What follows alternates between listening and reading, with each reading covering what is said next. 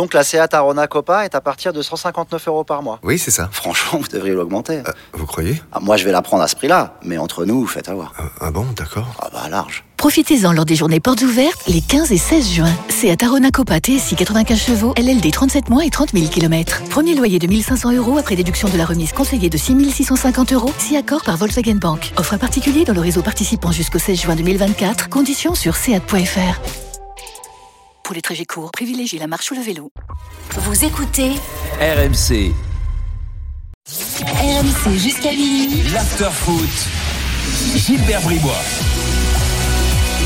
23h29, Daniel Riolo est là, Florent Gautreau est là, euh, Oussem Moussaïef également et Gabriel nous rejoint au 32-16. Gabriel, euh, bonsoir. Oui, bonsoir à vous les gars. Alors, Salut, Gabriel, Gabriel. euh, t'as appelé le 32-16, t'es policier Exactement. et donc tu nous écoutais là et t'as as voulu réagir. Ouais, c'est ça, parce que en fait j'ai réagi, j'ai voulu réagir suite à, à ta demande si un policier pouvait appeler, donc j'ai appelé. Très bien. Euh, tu parlais du supporter belge par exemple, euh, qu'on savait être violent, qui pouvait Mm. être connu en Belgique, mais qui n'était pas interdit de stade, euh, interdit de stade en France. Et ben effectivement, d'un point de vue législatif, on n'a pas la possibilité euh, de, de, de lui interdire l'accès au stade s'il a un billet en règle et tout ça. Il n'y a pas un fichier Ah, voilà, européen Il n'y a pas un fichier européen Non, mais si- s'il y a rien. Alors, euh, Je suis pas sûr qu'il y ait de fichiers européens parce que c'est très les, les fichiers européens c'est très très complexe à, à, à mettre en œuvre. Ouais. Euh, ça demande euh, des contrôles qui, qui dépassent même les- l'État français et ça sous-entendrait que dans les autres pays tu aies aussi des, des groupes ou des divisions euh, nationales euh, anti-hooligan comme nous on a. Ouais. Sachant que nous à la base cette division là euh, c'est un- une émanation en fait des RG parisiens. Ça a commencé d'abord avec les RG, c'était rattaché au groupe euh, et dérives sectaires et violentes en fait, parce qu'on considérait que le hooliganisme au même titre euh, que les satanistes et tout ça, en fait, c'était dans, dans le même truc. Et vu l'essor que ça prenait, ils ont décidé en fait de spécialiser un groupe spécifiquement là-dessus, puis d'en faire une division euh, nationale actuelle euh, avec les policiers référents et autres. Donc ça, voilà, ça c'est le, ça marche plutôt pas mal, c'est plutôt efficace. Effectivement, euh, le, le système de renseignement fonctionne très bien puisqu'on a les identités, euh, les voitures, on sait auprès de quel de quel truc euh, ça se rattrache. Et, euh, c'est des groupes qui font aussi du renseignement à l'étranger puisque certains, je vais prendre par exemple le cas parisien que je connais peut-être un peu plus puisque je suis supporter parisien, euh, la Casio Le Terme qui dispose de de différents euh, groupuscules un peu partout en Europe euh, notamment un très gros groupe euh, auprès de, enfin, qui était fan de Chelsea à un moment donné. Je ne sais pas si ça existe encore, mais j'imagine que oui, puisque de toute façon, euh, il faut pas croire que les, elle, existe, en- elle dissolutions- existe encore la casual firm J'imagine que oui, il faut pas croire que la dissolution des, des associations euh, empêche ces gens de se voir. Et Non, non, bien sûr, bien sûr, bien sûr. Donc euh, voilà, dans mon entourage, moi j'ai. On voilà, en je- entend beaucoup moins parler qu'à une époque, c'est pour ça. Oui, parce qu'on les voit plus, ils sont plus visibles. Ouais. Donc du coup, euh, Bah, comme la moins- Army qui ressort deux, trois fois par an, pas plus, quoi. Voilà, c'est ça.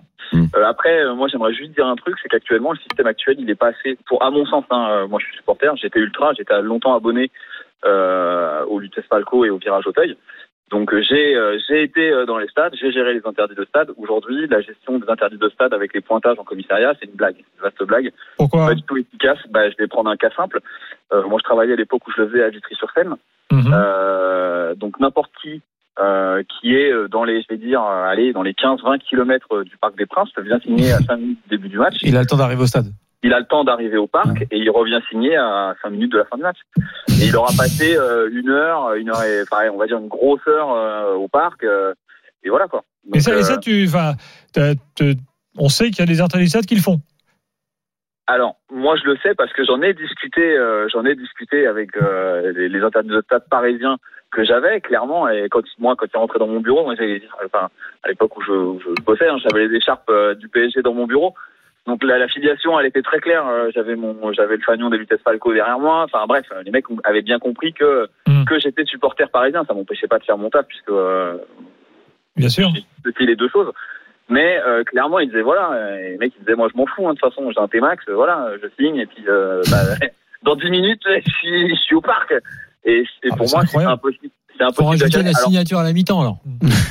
Ouais, limite, limite en fait c'est presque ça qu'il faudrait faire. Faudrait imposer une tranche horaire au milieu de la mi-temps entre, je sais pas, je vais dire une connerie, mais euh, pour qu'on comprenne bien entre la 20e et la 35e minute Hum. à la mi-temps et entre la 20e et la 35e minute de la deuxième mi-temps. Voilà, là au moins on est sûr que voilà. J'imagine que depuis Pensez quand même vous faites un apéro euh, au commissariat directement, il reste. Ouais, voilà, c'est ça. Tu regardes les matchs ensemble, ça sera plus simple, ça évitera les débordements.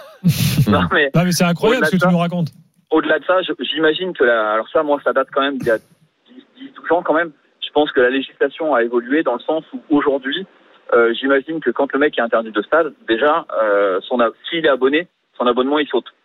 Euh, Je pense qu'avec le plan Le Prou et tout ce qui a Hmm. qui s'en est suivi, les abonnements maintenant sont annulés et euh, là en plus, je pense que le- les Qataris le font sans aucune vergogne. Euh, ça leur pose aucun souci là-dessus. L'autre problème qui reste, c'est l'accès aux places. Voilà. Euh, Hmm. Moi, j'ai une petite idée hein, pour lutter contre ça. hein. C'est pas très compliqué à mon sens. hein. Les mecs qui sont connus, fichés, eh ben, on va, on va faire appel à un truc euh, qui s'appelle euh, la reconnaissance faciale. Voilà. Puis les mecs, comme ils sont fichés, de toute façon, on a leurs photos. On Hmm. prend pas les. Quand les mecs ils passent les portiques, bah s'il est fiché interdit de stade, merci, bonjour, au revoir. Oui, après, il faut installer le système de reconnaissance faciale dans tous les stades, à toutes les portes des stades. Ouais, Ouais. ouais, mais c'est le pour pour entrer dans le stade, de toute façon, t'es obligé de passer par ces portiques.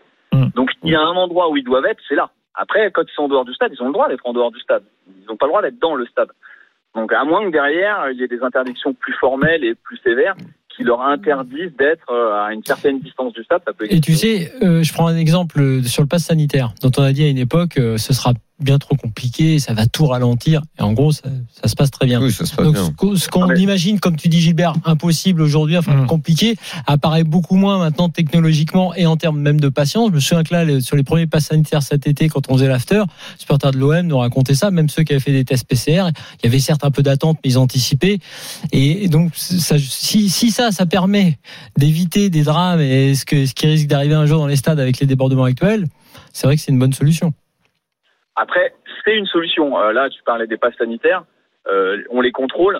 Très sincèrement, à trois, on fait un restaurant de 100 personnes, on le fait en 10 minutes. C'est, ça prend, c'est extrêmement rapide.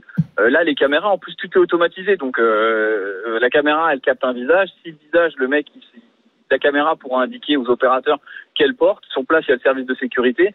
Vu que derrière, il y a les cordons de palpation, bah, à l'issue du cordon de palpation, bah, il y a des agents, voilà, bonjour, bah non, toi, t'es interdit de stade, merci dehors Hmm. et terminé, ça s'arrêterait là. Et ça serait, enfin, ça serait, c'est peut-être coûteux à mettre en place, ça, je sais pas, faudrait, voilà, mais, mais ça serait facile à faire et en plus, ça impacterait personne puisque les, les données ne seraient pas gardées en fait, puisque elles ne contrôleraient que les visages des personnes déjà fichées et qui auraient été communiquées préalablement euh, par la police au club et qui auraient été reconnues comme euh, soit, enfin, sur lesquelles il y a une interdiction de, de stade de prononcer en fait. Gabriel, c'est euh, merci pour ton coup de fil. Euh, très Avec instructif. Et puis bon, on suit toutes ces histoires.